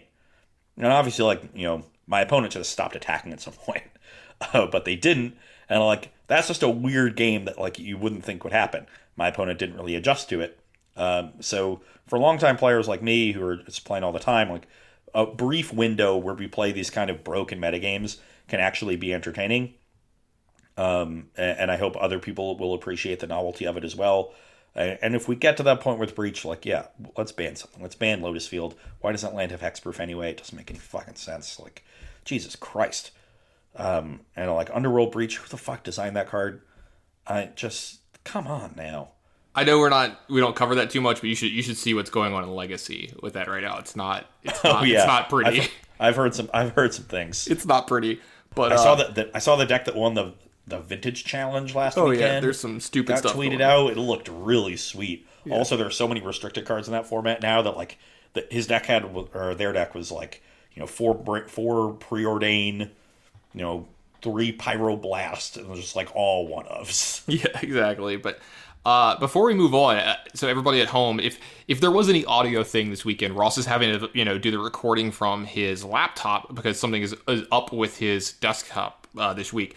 So the reason I'm bringing this up is Ross is not sitting at his desk like he normally is. He's actually like in his armchair. It's a wing chair. A what? It's a wing chair. What is that? It's a style of chair. You know, it has the these things. Oh, okay. So he's he, he's showing me the sides of the chair. That is, I guess it's a wing chair. Sure, whatever. I, I didn't know the difference. Sorry for in, in, insulting wing chairs everywhere by calling it an armchair. I like wing chairs. Yeah, but the thing I wanted to bring up is I think we might have to start having you have the show from here more often because you are way more like fiery and uppity on this show than normal, and I kind of like it. Well, the the band talk really gets me because like Yeah. bands are an objectively bad thing. They are a last resort option. Like and so and they should be treated that way. You know, everybody hates when cards get banned. Uh, you know, the even the people that except for like you know people that really hate the card, they'll, they'll be happy about it. But in general, the idea of a ban is like unnecessarily disruptive. It essentially is admitting to a mistake being made It hurts the game. yeah, it hurts. It hurts con- consumer confidence in the cards. It hurts, you know, people being able to attend events, either both leading up to a ban where they don't want to play the, a metagame unless they're playing the, the great deck, but they don't want to buy into the great deck when they know that it's going to be, you know, not playable the next week. So, and then afterwards they have to try to recover. So, like, there's all these issues with them, and we all acknowledge them. And yet, it seems like every fucking time a deck has a good tournament, oh man, does this card need to get banned? And like, I mean, I've seen with Pioneer people try to argue Thoughtseize being banned. I've seen them try to argue Teferi Time Raveler. I get Teferi Time Raveler's an annoying card. You know, I wish they hadn't printed it either. But like, why in the world are you gonna fucking ban it? There's plenty of cards I think are annoying. You know, I hate playing against. I hate playing with and against Thoughtseize. Every time I play against Thoughtseize and they draw a really good card off the top of their deck, I am so mad. You know, you know that's like my thing, right? Like every single time I play that, I play with perfect information and just lose to the three cards I haven't seen, and I'm just so tilted by it. But before before we move on, one more thing, I wa- I wanted to ask you a question. You have to play a tournament tomorrow. What deck are you playing? I'll give you a couple seconds to think about it because I'm playing this mono red deck that won the Grand Prix because this deck is sweet.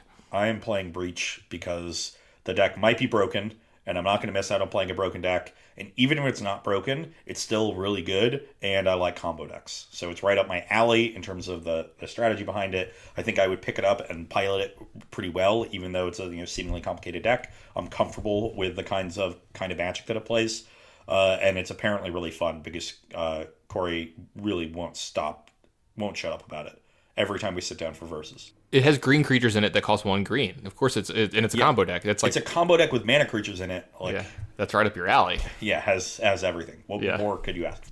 Uh, a, a higher win rate. I don't know. Maybe that'd be too good, actually. I, I could hope to be Harlan Fear so I never lose again. Yeah, exactly. if only.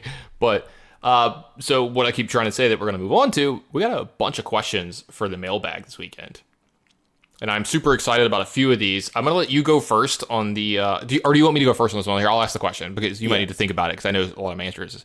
The first one comes from Friendly Fire 21. What is your favorite card of all time? It does not have to be in Pioneer, and why is it your favorite? Do you need a moment? No, I, I saw this question in the Discord. I've already I have already prepared an answer. Go for it. My favorite card of all time is Vendilion Clique. I was not expecting this, and I would not have gotten this with 100 guesses. Yeah. Um. Okay. Vendilion Clique is uh, it's not an overly powerful card, but it is a very versatile card in what it does, and that versatility is not readily apparent when you first read the card, and it causes a lot of people to play it poorly. So, like the classic Vendilion Clique is to draw step it and try to disrupt their hand. I don't know if you uh, Vendilion Clique doesn't see nearly as much play as it used to, especially now that Brazen Borrower was printed. But if you go back and like watch the best players in the world play with Vendilion Clique, they vary when they cast it a lot more than weaker players.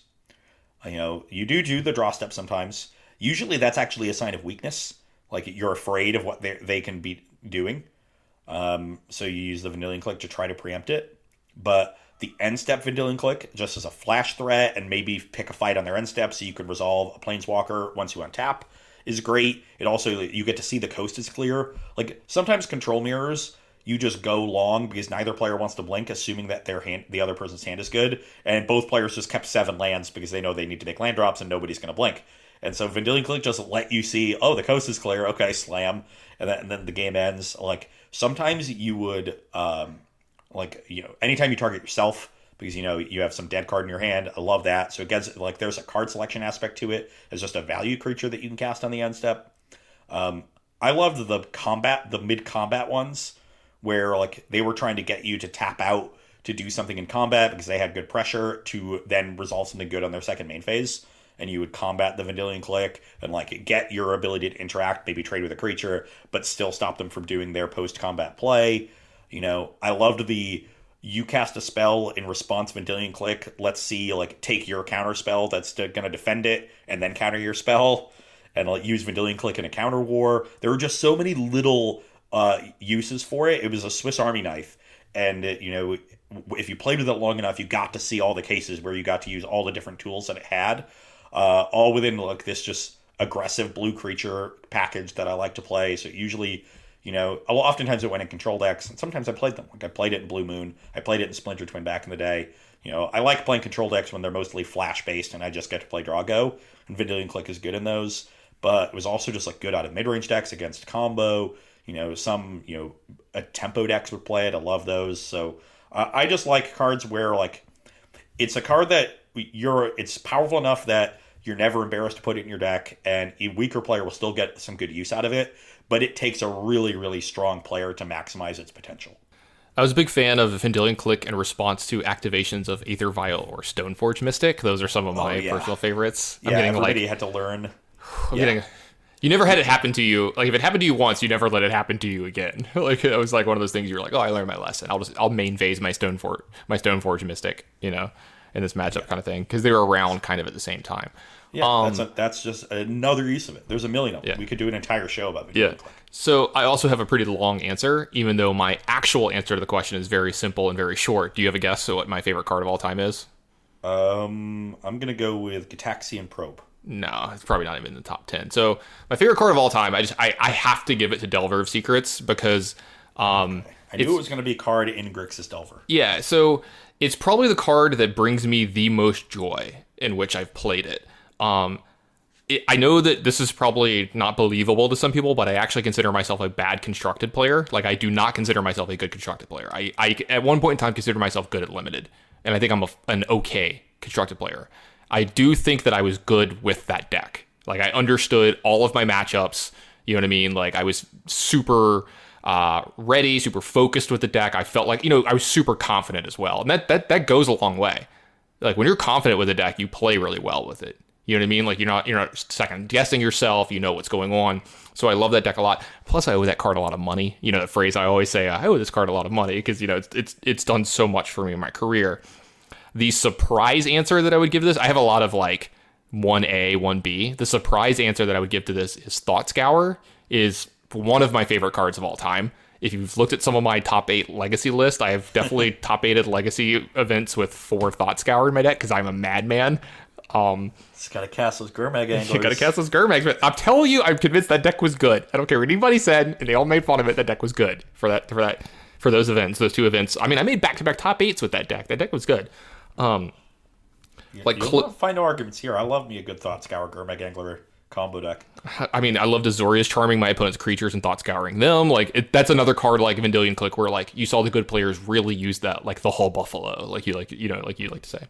Um, yeah, the Serum Vision's top top. Okay, thought scour you. Thought scour you. uh, yeah, back before the London Mulligan, there was a there was an event I was playing. I'm trying to remember who it was against, and we we were playing a Delver Mirror, and it was going into game three, and I was on the play and uh, they were like mulligan to six, looked at the top card of their library, and they were like, snap, keep it. You know, they're like, keep. And they, they put it on top. And I looked at my teammate, I think it was Brennan, and I'm like, I'm going to do this. And I just point at it. And he just goes, what? And I just go, like, fetch, put a volcanic into play, thought scour target you. Turn one. in a Delver Mirror, and it was just a land. And they played a land on their turn, did something, and I just wastelanded them immediately. Like turn two, and the game just ended. They just like didn't have another land. Over. Yeah, so it was, it was pretty sweet. Uh, there's a lot of honorable mentions. Uh, Snapcaster Mage is one of my favorite cards of all time. Another card that brings me a lot of joy. And then here comes the list that's going to surprise people. Uh, Death Cloud is one of my favorite cards of all time. It's a good choice. Yeah, Plow Under. Oh, love, love me some plow under. Yeah. that's high on my list too. Uh, which uh, God, uh, Cruel Ultimatum. Uh, there's there's Okay. a there- there's a there's a theme here. I really like like overpriced sorceries that are just super powerful and stuff like that. So uh, a lot of stuff along those lines, and there's just a ton of blue cards and stuff after that. But those are that. But my favorite card of all time is probably just Delver of Secrets. Uh, huge fan of it. So If all right, want some of my uh, my dark horse favorites, uh, Ninja of the Deep Hours, Ooh, good one. uh, Wildfire. Okay, uh, it's a that's an all star for me in draft. Uh, I'm sorry, Cube. Yeah. Um, I don't know. I can't think of much more past that. A lot of the obvious subjects are uh, obvious suspects: Quirion Ranger, Wirewood Symbiote. Also, any deck that lets me play my beta basics. Those, those are also just my favorite cards. Um, yeah. So, uh, second question. This is from Isaac, Spirit Enthusiast. This is this is really on theme, by the way. I love reading his name. And then, do you think that Drogskol Captain will ever be reprinted, or is Hexproof too good? Please note that if you say no, I will cry. Isaac, I'm sorry, you're gonna have to cry a little bit. No, they're not gonna reprint this card. Uh, I think they're gonna shy away from printing Hexproof too much, like as an actual ability on creatures. Like they'll do stuff that gives Hexproof or whatever, but. I could possibly see this card. Possibly see this card if they ever do like Pioneer Masters. You know, like a set where they're like supplementing Pioneer. But I, I don't know. Do you need to give spirits this in Pioneer? Like it doesn't seem like the deck needs it. You know what I mean? It Certainly doesn't need it, and it's an upgrade from Empyrean Eagle. Are you checking to see if it's legal? I'm checking to see what its price is. Oh, Drogskol Captain. I think they're just a couple bucks. They they got up to like four or five a piece when um Bant Spirits was good modern, like it was getting played a lot, because you just couldn't find copies of them because it's from what Dark Ascension. Yeah, it's from Dark Ascension. Um, oh yeah, they're only a, they're on SCG for a dollar. Okay, I thought they'd be a little bit more than that. Usually, tribal cards like this just end up being a little bit more. I thought I thought I'd see them for like three or four. Um, so I'm I'm gonna disagree with you here. I think not only is this card perfectly reasonable to reprint, um, as like a card that people will want and might just like go up in price over time because it's not hasn't been printed in a while. I wouldn't be surprised if it gets reprinted the next time we visit the Innistrad plane. And we're probably going back to Innistrad soon, right? Like, have they even announced the fall set for this year? Like, in, going back to Innistrad around Halloween would make sense. Um, like, we might be going back there pretty soon. So uh, I would, I actually kind of expect this card to uh, to be reprinted at some point.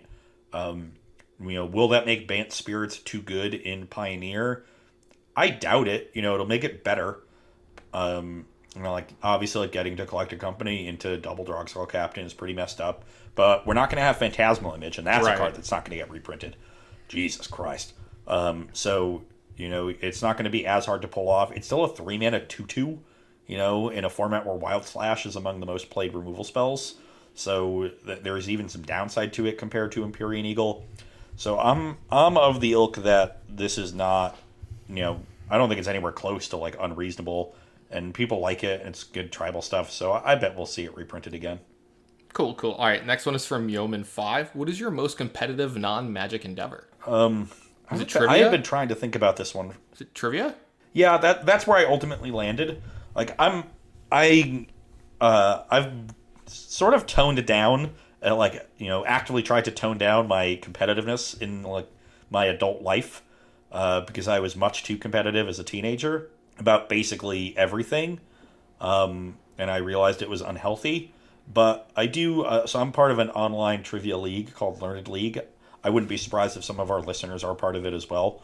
Um, and like we don't play for any sort of money everything's done on the honor system i'm like not that good so like i never you know there's, some people who do really really well end up playing for money at the end of things Yeah, you're not. You're no Matthias Hunt. Like, i'm so oh i'm not even anywhere close to matthias at trivia and like and matthias isn't even like near the top well he's he's like he's closer he's pretty close to the top of the league but he's not at the top Yeah. you know he's still not at the level where he's playing for, for money eventually um, so it, it's something I do for fun because I it's it's actually hard for me to watch Jeopardy because I don't have a TV, uh, and I don't want to get a TV just to watch Jeopardy.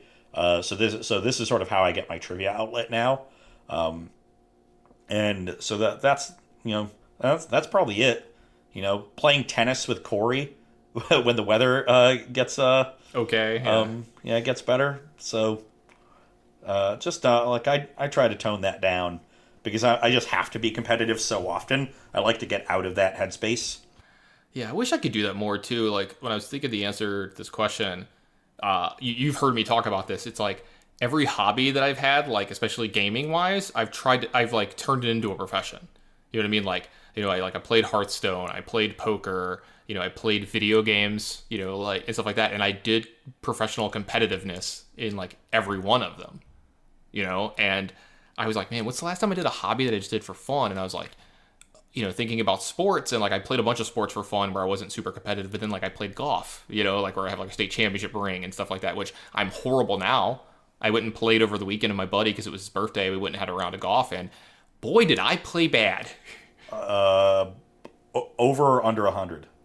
I was probably under 100. We kind of stopped keeping score because uh, the weather was like kind of bad. So the course was in like bad shape. So like there's a lot of shots where, you know, like mud went flying and your ball was just covered in mud all the time. And it was hard to keep, you know, I mean, it was hard to, you know, be consistent out there. But I, it's going to take something. Even I've played like twice in the last year. It's, it's going to take some work for me to, to not break 100. But I think it's possible. I mean, I could definitely shoot like a 101 or something, you know, if I if, if I like played by the letter of the law, you know what I mean? Like literally took every single shot, like no mulligans, like don't pick the ball up, which is like pretty ridiculous anyway. If I played like PGA rules, then yeah, you know, depending on what tees we're playing from too. If I'm having to play from like the tips, which is like all the way in the back, you know, and you're making the courses really, you know, making the course really long because I'm not the longest player anymore. But yeah, I'm telling you, you give me the shortest tees, I still might struggle to break two hundred. Are you, dude? You know, I was actually thinking about we might play golf when you're here. That's not happening now. we might go do some top golf or something and have some fun with that. But like, have you done Yeah, that that's before? way that's way better. because we can drink while we do this too, and that's Yeah, exactly. be dude. So I don't know if people know. I'm sure they heard us mention, but you and uh, Brennan are coming here next month, and Brennan actually messaged me during this talking about it. He's like, yeah, "I'm so excited for next month." I'm like, "Dude, I'm so, we're gonna have so much fun. We're gonna do so many activities. It's gonna be great." so I'm super fi- excited about that. And the last one is from Isaac, Spirit Enthusiast, yet again. And uh, Ross, I'm gonna, I'm gonna see this one to you a little bit more than me, but it's what food should I start to cook for my vegetarian girlfriend? I'm assuming Isaac is not a vegetarian, but wants to be considerate and you know do some st- more stuff like that for her. Okay. Um, I've got two Go for it. that you should be staples. The first is the chickpea. Oh my god, yes, I love it. Very versatile. Mm-hmm. Good source of protein. Put it, it. It can be like the the star of a curry, as opposed to putting in chicken or something like that. You can make a nice chickpea curry. You can make your own hummus. It's very very easy and super delicious. The other thing you could do as a snack is roast them until they're crispy. Oh, this yeah. is something you're starting to see commercially now. Uh, companies are making it, but you can do it yourself in the oven, uh, and basically like they're they're so versatile that like you can toss them in anything, any sort of spice, any flavoring that you want. It'll generally work. I do a lot of um, either just curry powder and cumin, um, or Yes, use a with- lot of cumin, please. Yes, a lot of cumin, or um, a lot of uh, chipotle powder. I'll do chipotle spiced chickpeas, and roast them until they're crispy, and they become sort of like, uh, I don't know exactly how to describe them, but obviously like they dry out and they're kind of crunchy. Uh, they're really really good snack, uh, and again easy to make. You basically just like you know, if you get a can of chickpeas, you can drain it, take some of the skins off, uh, pat them dry, uh, toss in some olive oil and whatever spices you're using, roast at like, I don't know, like 400 for 30, 40 minutes, um, and you're good. Oftentimes you want to kind of, you want to cool them in the oven still and leave them in at like, turn the oven off. And as the oven's cooling, leave them in to really dry them out and keep them crispy because if you take them out too quick and they cool a little bit and they're not like really done, they'll get a little chewy, uh, which isn't great. Uh, but chickpeas, really versatile thing. Um, and then the other thing is sweet potatoes, also versatile. You can chop them up, put them in that in that same curry. Uh, you can like you know, roast them and stuff them with with you know cheeses and vegetables and things, and like like that can be a meal. You know, sweet potatoes are pretty filling; they're generally pretty big. Um, roasting them whole can be a bit of a pain, just like roasting uh, or just like like a baked potato takes a while, uh, but it's not super labor intensive. And I love I love sweet potatoes. A good like sweet potato hash in the morning with some like eggs and, and uh, you know onions and peppers and uh, you know good seasoning is a nice way to go for breakfast. Um, super nutrient rich. Uh, like a lot of vitamin A and I think a lot of vitamin C and um, uh, some other stuff I'm sure in there. I think there are also good sources of iron. So yeah, chickpeas and sweet potatoes would be my recommendation. So um, I'm going to go a little more broad on the answer here since you went kind of specific. Also, you know, we we answered a question from Yeoman. Maybe we should get Yeoman involved in this. He he did post in the Discord as well. Does anybody have a recipe to you know cook for his girlfriend for for Valentine's Day? I'm gonna get on that just a second. Um, Yeoman's of like Hispanic descent as well, and God, I love a lot of the food that he prepares, like queso fundido and stuff like that. Just oh God, Yeoman, keep up with the photos. You're killing it. I love it. Uh, Isaac, let's talk about this for a minute. So it looks like you're cooking for your vegetarian girlfriend for uh, Valentine's Day. I would try to do something that is um, not too crazy, but not too simple. Like try to find a good middle ground. I definitely recommend looking online. I will send you some DMs maybe about this and like some stuff that my wife and I particularly liked because we do a lot of vegetarian food. Going forward in the future, I think like you like going gather all of the ingredients and making a meal, make it kind of special. And that's, you know, something like you kind of want to do for Valentine's Day. in the future, if y'all are like spending a lot of time together, you know, you eat a lot of meals together. I don't know if y'all live together or see each other all the time. I don't know where you are in your relationship. One thing that I can highly recommend is something like Green Chef or one of the, you know, services where it's kind of like the renting services for magic cards. Like you you pay a subscription fee and they send you like a bag of food to your house. It has all the ingredients and everything you need in there, plus like how to make it, right? And so what this does is it's fun, it's easy. Uh, and the fun part, you and your girlfriend can kind of work together to cook it. My wife and I have a blast in the kitchen, like doing it all together. Like, hey, you do number one, I'll do number two, and then you could do three and four, and I'll do five, you know, kind of thing. And you like get to make it together. It's fun. We like to drink while doing it too. You know, have a glass of wine or whatever while we're doing it. It's a lot of fun. But it introduces you to a lot of things that you wouldn't necessarily run into or try out and a lot of like mixtures of stuff like we're also talking about one of the biggest things for vegetarian food is you have to spice it well and you have to do like the right kind of spices and you could you know you could try some stuff out you can you can have a big miss as well where like something gets you know there's too much or there's too little and that's really important especially like chickpeas and stuff like he was talking about i, I love a well prepared ch- chickpea so definitely recommend all that stuff. Ross gave you some good advice. Uh, send me a DM. I'll, I'll, I'll, send you some more stuff, which today is the 11th. So we need to probably get on this before it's the, the 14th. I'll need to help them out by at least the 13th. So maybe I'll send something to them while I'm in the car. We'll figure it out. But uh, good question. I like it a lot. And uh, I'm always down to talk about vegetarian food, even though I'm not vegetarian, which we're doing a vegetarian dish tonight for dinner, and I'm excited about it. So, uh, God, I'm hungry now. My wife just messaged me, hurry up, food's like, you know, we're doing the food or whatever. So, I'm excited. So with that, uh, let's go ahead and start wrapping up the show a little bit. Ross, you've mentioned it a lot on the show uh, in the past. Where can people go if they want to watch you on Versus Live or hear some more stuff from you? Okay, first things first. My Twitter handle is at Ross Hunneds. That's at R O S S H U N N E D S. I do try to get back to people as much as I can. So if you have any questions about basically anything, you can hit me up there. Uh, my articles on Star City Games go up Tuesdays at 11 Eastern Time. This week's article is live as of our recording, and uh, it is all about just an, a broad assessment of where Pioneer stands following this huge two week feature on the format between the Team Constructed Opens and the Three Players Tour events. Uh, a little bit of where I think it's going to go uh, move going forward. So if you're feeling a little bit lost because you were one of those Chonky Red or Niv Mizzet players and your deck kind of fell flat, this is a good article for you to reacquaint yourself with what's going on. Um, and then uh, I do co-host Versus Live with Corey Baumeister. Uh, Tuesday and Thursday afternoons. We're live on twitch.tv slash Star City Games, the same uh, Twitch channel you go to to watch open coverage uh, from 1 to 4 p.m. Eastern Time. If you cannot catch us live, the episodes do get archived on the Star City Games YouTube channel. Tuesday shows go up uh, on uh, that coming Friday. Thursday shows go up the following Monday. So you're only a couple days behind, but we do have a lot of fun with it live. We take questions from the audience uh, and just have a good time. So we appreciate uh, um, any and all support that you give us. Yeah, absolutely. If you wanted to hear more from me, my personal Twitter is at the Tannon Grace. A uh, lot of Magic content. Uh, baseball season's officially started this week, so expect a good bit of that as well. Some some sports stuff, you know, in there as well. But go ahead and check it out. If you want to follow the the Twitter of the cast, it's at Cast Pioneer. If you type in Pioneer Cast, you'll also probably find it there. On our Twitter, at the pinned tweet, you will find a link for our Discord, something that we mentioned on the show.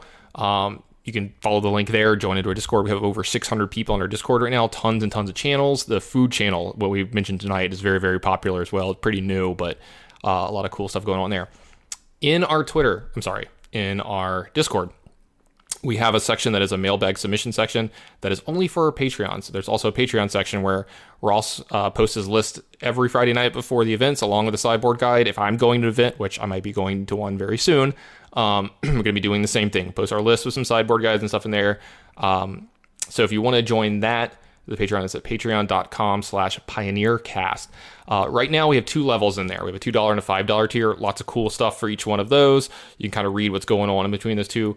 Um, we have tokens coming out. Uh, I actually just got the token, uh, the, the picture and everything from Inkland Customs yesterday. Ross and I have sent off the approval. I'm sending her some money right after this, and we're going to have those out to people as soon as possible. We're going to figure out the best distribution method, et cetera, et cetera or we might wait until we all run into each other, me and Ross run into each other, and get to sign a bunch of them, and then possibly need all of your addresses so Tannon can hand deliver every single one. It's gonna be like that. Uh, that what was it? Jay and Silent Bob Strike Back, where they find all the people on the internet and go beat up everyone who said something bad about them. Afterwards, I'm saying I'm not gonna beat you up. I'm gonna hand you a token and give you. I've and, never seen that movie, but that sounds great. and give you a hug. It's like it's pretty funny. They like they show up to their houses and it's like they have this um do you remember what was like the thing you remember the old school printers when we were like really young that had like the serrated stuff on the sides with like the holes? You know what I'm talking about? Like the big sheets. It was mostly used for like business stuff. It made the weird noises when it would print. They had something like that, like it was just a big stack of paper, and they would like knock on the door and they're like, Do you post as blah blah blah fan to blah blah blah blog? And did you say that we were quote clown shoes? And then they just like beat beat up the dude or whatever. But instead I'll I'll be like, Did you give money to the Pioneer cast? All right, well here here here's a token. We got some other stuff coming in the future that we're going to work on as well. Uh, whenever stuff slows down a little bit, we, we're, we're both pretty busy right now, but we're going to try to do as much as we can. But uh, make sure you check that out. We really appreciate everybody that's been helping out. The support has been unbelievable, and the more support we get, the more cool stuff that we get to do, and the more things we get to do with that in the future. Uh, shout out to Brent, our wonderful editor and director that does a lot of work behind the scenes and make sure that um, I sound good and Ross sounds palatable because there's no way to make that man sound good. Let's be real. Uh, but he does. Please, please. I get many comments about the lovely sound of my voice. There are dozens of them, Ross. Dozens. Dozens. In fact, uh, there was a request to uh, have a singing section for you this weekend, but I didn't know how to organically work it into the show See? tonight. I was ready to fire it off. Someone sent me a video of you doing um, what was the song? No from this weekend? diggity. Huh? That's the one that they tweeted out. Yeah, that's we it. Did, uh, yeah, because uh, Becky wanted somebody to join her on stage, and I was like, "Yeah, I know that song." Um, not a song that is normally in my repertoire, but a song that I know quite well because literally everyone knows that song. You killed it. Oh, thank you. Yeah. No, I'm you know that that's a, a song I hear at karaoke often enough and listen to myself, so I just know all the words anyway. Though the the whatever karaoke version that was uh, there, it skipped the rap portion. I was ready to do I was ready to do the rap portion and really kill it, and then, then it just didn't didn't go, I, there, which I is pretty I would common. love to see you rap. I think that's one thing that I needed to add to my bucket list that I need to have happen before um, bef- before we go our separate ways. So I definitely need. at one of the um at one of the after parties for the invitational todd and i did duetted old town road like you know six months after that song came out and uh It's probably one of the ones I, th- missed. I think todd i think todd did the rap did the rap portion Yeah, I'm not. I'm not surprised. He's a. Uh, he, y'all are both enthusiasts of karaoke Yes, quite a bit. So. enthusiast is definitely the right word so, all right. Well, with that, thanks everybody listening this week, and we'll see y'all next week.